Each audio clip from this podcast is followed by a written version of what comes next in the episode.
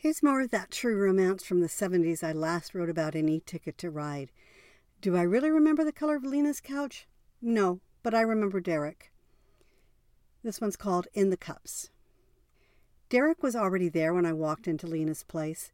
Viviana was sitting in the corner of a love seat, Derek straddling a kitchen chair, facing her. He was making her laugh about something, her lips curved over flashing white teeth, and I wished I could walk right back out the door.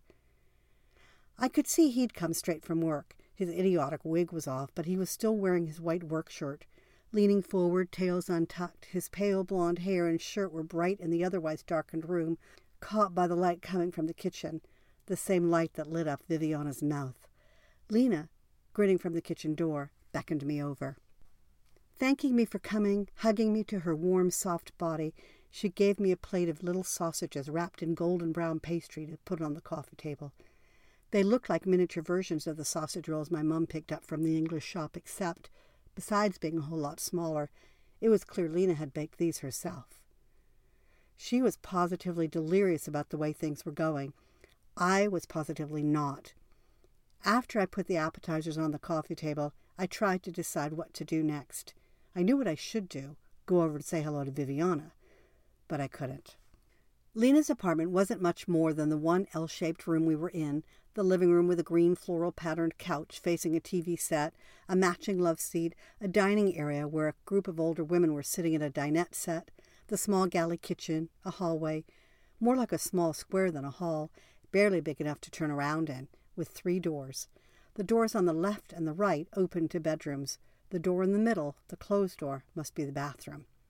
I could hit the bathroom, hide out in there for a while, that was my usual modus operandi sit fully clothed on the toilet, wait for the panic to subside. Except I couldn't. The bathroom door was locked. I knew I should force myself to walk over to where Viviana and Derek were sitting. It was just a few feet away, a glance away. Instead, I sat on the corner of the couch and looked everywhere else. I smiled at a couple of young women I knew by sight as checkers at the market. Derek must have seen me come in, or was he so taken with Viviana that he really didn't notice me at all? I faint interest in the books and bric-a-brac Lena had on a small shelving unit against the wall. A couple of Hummel-like figurines on lace doilies, a fluted green vase, its narrow opening too small for even a single flower, an ornate bone china platter with flowers around the edges, and a gold palace in the center. On the top shelf, framed photographs of Lena's family back home, wherever back home was. Germany? Holland? Belgium?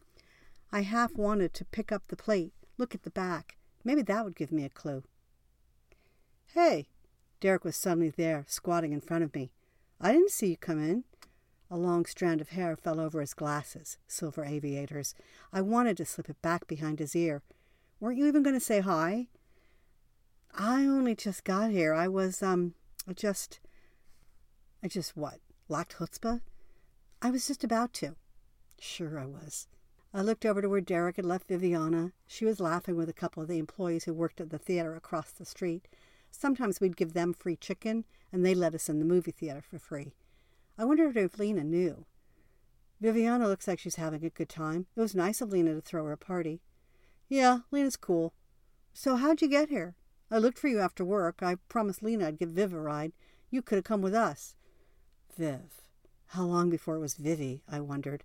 So that's why he disappeared so quickly.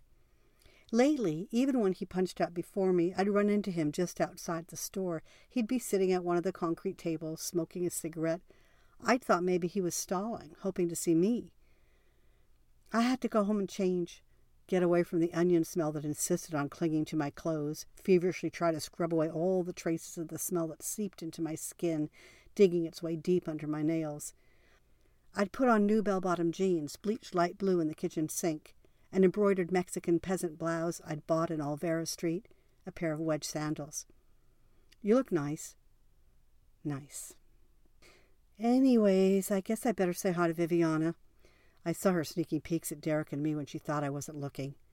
I smiled over to where she was standing with her new friends in the kitchen doorway, waved my fingers. then I think I'm going to get going. Going? You just got here.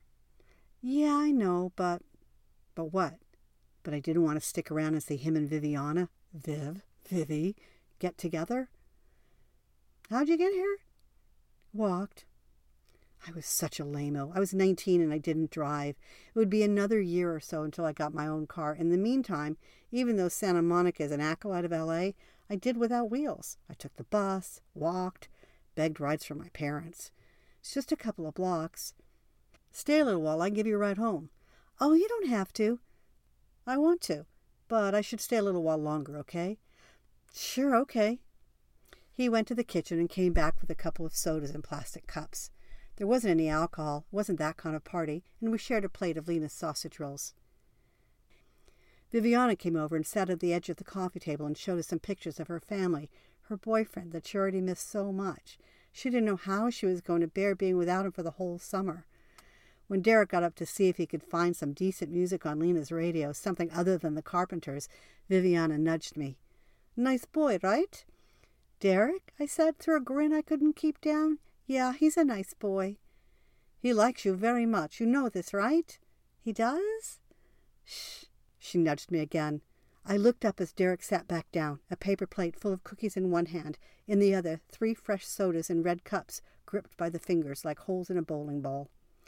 It didn't matter that there wasn't any alcohol in the cups. I felt dizzily off kilter, happy, and drinking nothing but soda. More than just a little bit drunk. Thanks for listening.